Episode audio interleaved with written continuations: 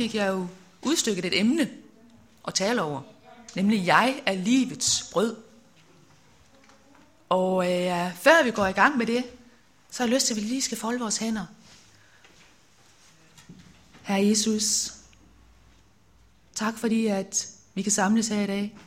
Og tak fordi, at vi kan samles om dit ord. Herre Jesus, jeg beder dig om, at du må gøre os lydhøre over for det, som du ønsker, vi skal høre her i dag, Herre Jesus. Åbn vores hjerter, Herre Jesus, så vi tydeligt kan se dig og tage imod. Jeg lægger dagen i dine hænder, Herre. Amen. Der hvor Jesus han siger, jeg er livets brød. Det læser vi jo om i Johannes evangeliet. Skal jeg se, om jeg kan finde ud af den her?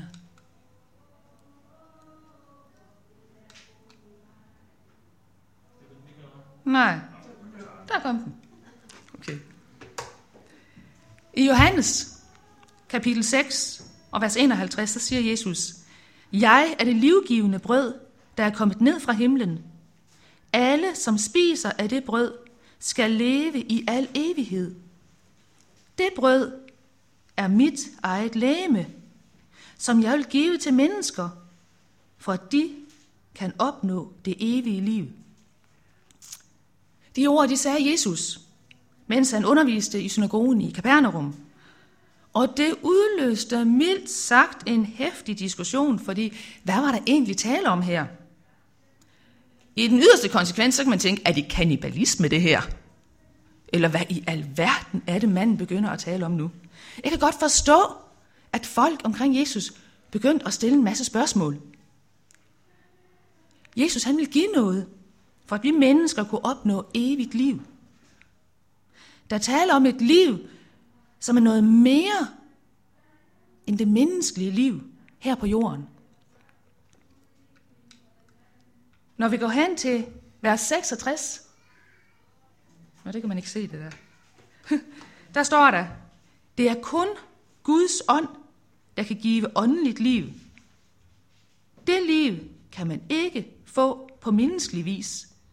Men de ord, jeg har talt til jer, giver liv, fordi de kommer fra Guds ånd. Der er så tale om ord, Jesus kommer med til mennesker. Men der er også tale om en konkret handling, Jesus han gør. Og stærkest af alt, så møder vi jo det, hvis vi går helt tilbage i Johannes evangeliet til kapitel 1, hvor Jesus han bliver kaldt for ordet.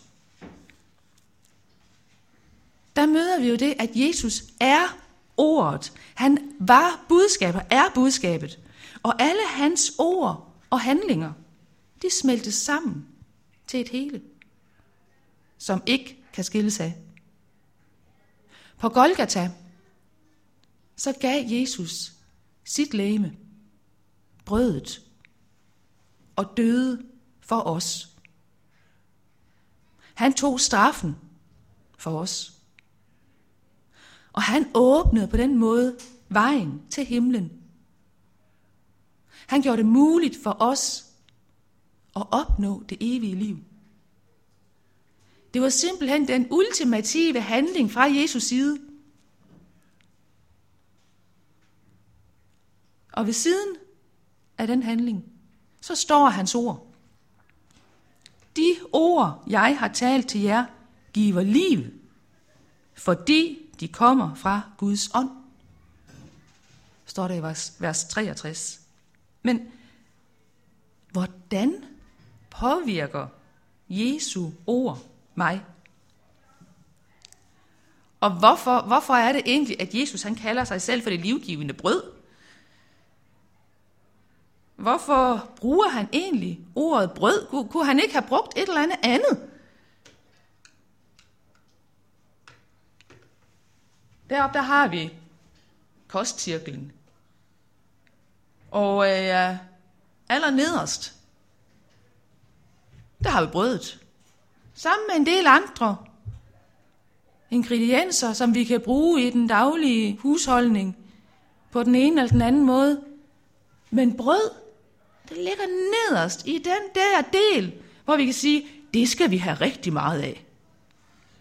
Der er også nogen, der har sagt, du er, hvad du spiser. Den kan man sådan lige tænke lidt over, fordi man bliver vel ikke en bøger af at spise rigtig mange af den. Men der er jo ikke nogen tvivl om, at det vi spiser, det påvirker os. Din fysik bliver påvirket af, hvad du fylder i dig.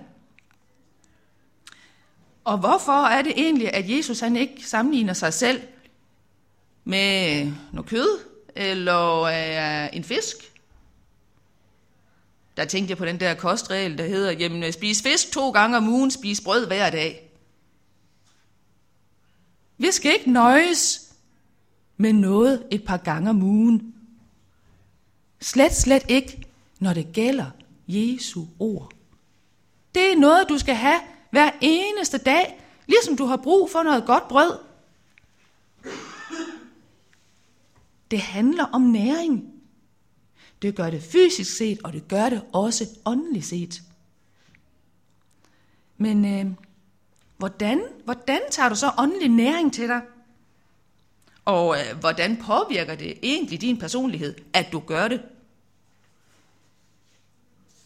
Fysisk set, så bliver vi påvirket af, hvad vi fylder i os. Åndeligt set gør vi det også. Og Jesus, han er et ordentligt brød. Så ham kan du altså ikke sådan lige få, få nok af. Den åndelige næring, som er Jesus i hans ord, det kommer til at påvirke dig. Ønsker du et stærkt kristenliv, så spis livets brød. Og hvad vil det sige? Jo, det vil sige, at du skal fylde dig med Jesus. Og hvordan gør jeg så det? Jo, fyld dig med ordet. Jesus er ordet. Fyld dig med ham. Du skal fylde dig med de ord, som allerede er sagt til dig i vores Bibel. Men du skal også fylde dig med de ord, som Jesus ønsker at sige til dig i din bønnestund. Og de to ting skal gerne gå hånd i hånd. Din Bibel og din bøn. For det er der, du modtager ordet fra Jesus. Det er der, at du spiser af brødet, som giver dig liv, og som giver dig næring til et sundt og et frisk kristenliv. Hvis du undlader det, så får du et problem. Du får akkurat et problem i dit kristenliv for manglende næring på samme måde, som hvis du stopper og spiser noget ordentligt, sund mad. Du kommer til at lide af noget fejlernæring eller sult til sidst. Så helt klart her i dag, lad være. Sørg for at spise brød hver dag. Da jeg sad derhjemme, så kommer jeg til at tænke på en lille dreng, som vi møder i Bibelen, som virkelig lærte noget om det at tage imod, når der bliver sagt noget til ham. Han boede ikke hjemme hos sin mor og far. Han boede faktisk hos det, man kan kalde for en plejefar, som hed Eli, oppe i templet, og så ved en del af jer nok, at den lille dreng, jeg tænker på, det er Samuel. Samuel, han var i Guds hus. Det bedste sted, han kunne være, for at tage imod alt det, man kunne lære ud fra skrifterne. Og en nat, hvor Samuel, han ligger og sover, så vågner han ved, at der er en, der kalder på ham. Samuel! Og han sætter sig op i sengen og tænker, hvem i alverden er det? Der er ikke nogen her i rummet. Jamen, det, det må være min plejefar lige inde ved siden af. Jeg løber ind i soveværelset. Så Samuel, ud af sin seng og ind ved siden af, og så, øh, hvad vil du? Jeg vil da ikke noget, sagde hans plejefar. Hvad, du, du kaldte dig på mig? Nej, det gjorde jeg ikke. Går du bare i seng igen? Og Samuel, han går lige så slukket ind i seng igen, gav vide, om det var noget, han havde drømt. Og han lægger sig til at sove igen. Og igen vågner han ved, at der er en, der kalder på ham. Samuel! Og drengen sætter sig op i sengen. Lysvågen. Nu ved han, der er en, der har kaldt på ham. Det er ikke noget, han har drømt. Og igen løber han ind ved siden af til sin plejefar. Du kaldte på mig?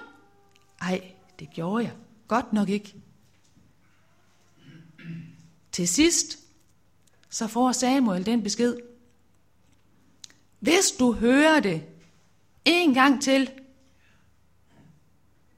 så sæt dig op i sengen og sig, tal herre, din tjener hører. Og det gjorde Samuel. Samuel lyttede til Herren. Herren havde noget at sige til ham, og han lyttede. Han tog sig tid til det. Og hvad var det, der skete med Samuel? Hvad blev han for en mand? For det var jo ikke sidste gang, at Samuel lyttede til Herren, når Herren havde noget at sige. Samuel blev en stor leder i Israel. En leder, som førte folket tilbage til Herren. Han blev også den profet, som salvede først kong Saul og bagefter kong David. Der skete noget i Samuel, når han lyttede til Herren.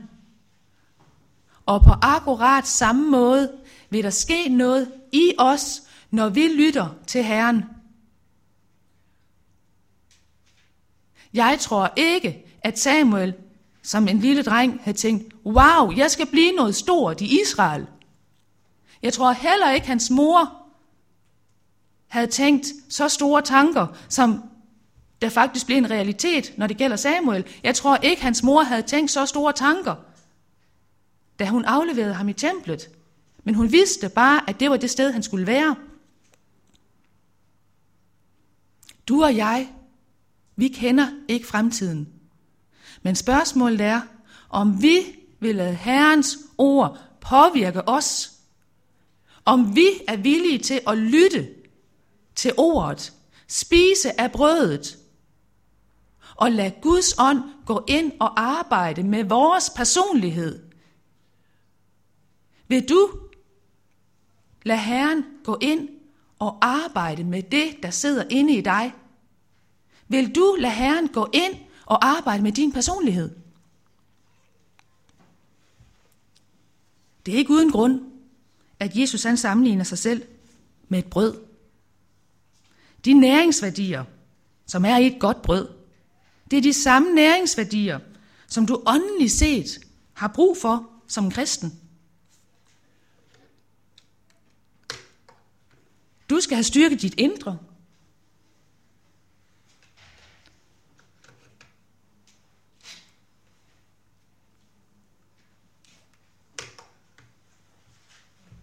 Du skal have styrket dit ydre. Du skal have styrket din energi. Dit arvemateriale. Og dit forsvar.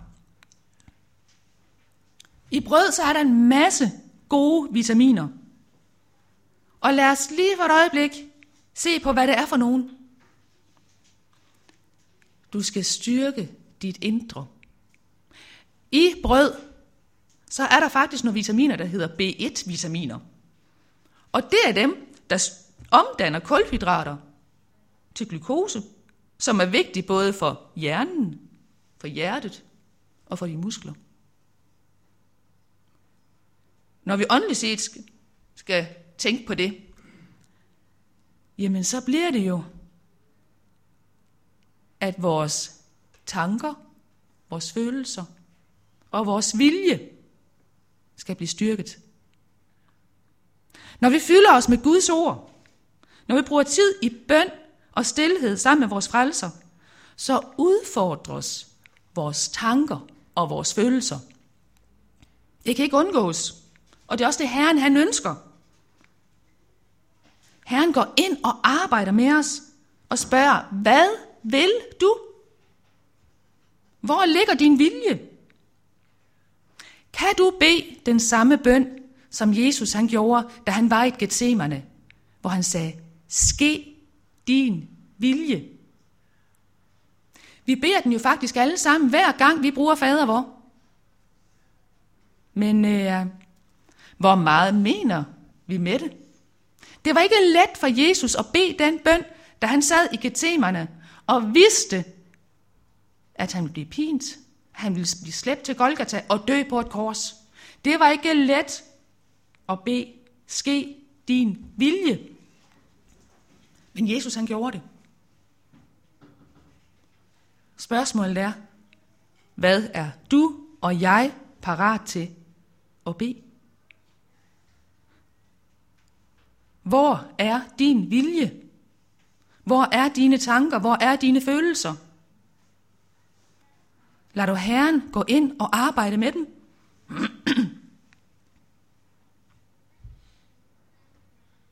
Men det er ikke kun dit indre. Jesus han er interesseret i at styrke. Jesus han har jo også sagt, gå ud i alverden og forkynd. Din mester og herre, han er interesseret i, hvad andre mennesker ser i dig. Han er interesseret i at vide, hvad andre mennesker ser, når de ser på dig. Derfor så vil han styrke dit ydre og din evne til at kommunikere. I et brød, så er noget, der hedder B2-vitaminer. Og de styrker faktisk vækst, hud, negle, hår, læber og tunge, samt synet. De styrker vækst. Jesus ønsker, at du som en kristen skal rejse dig op. Du skal vokse åndeligt set. Du skal ikke blive på det samme stadie gennem hele livet. Så lad Guds ånd, Helligånden, virke i dig gennem de ord, Herren giver dig.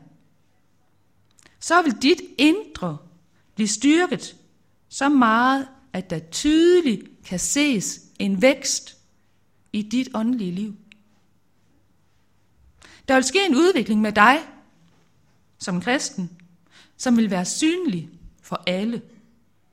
Den udvikling vil uvilkårligt give sig udtryk i dine handlinger og i dine ytringer. Hvordan du er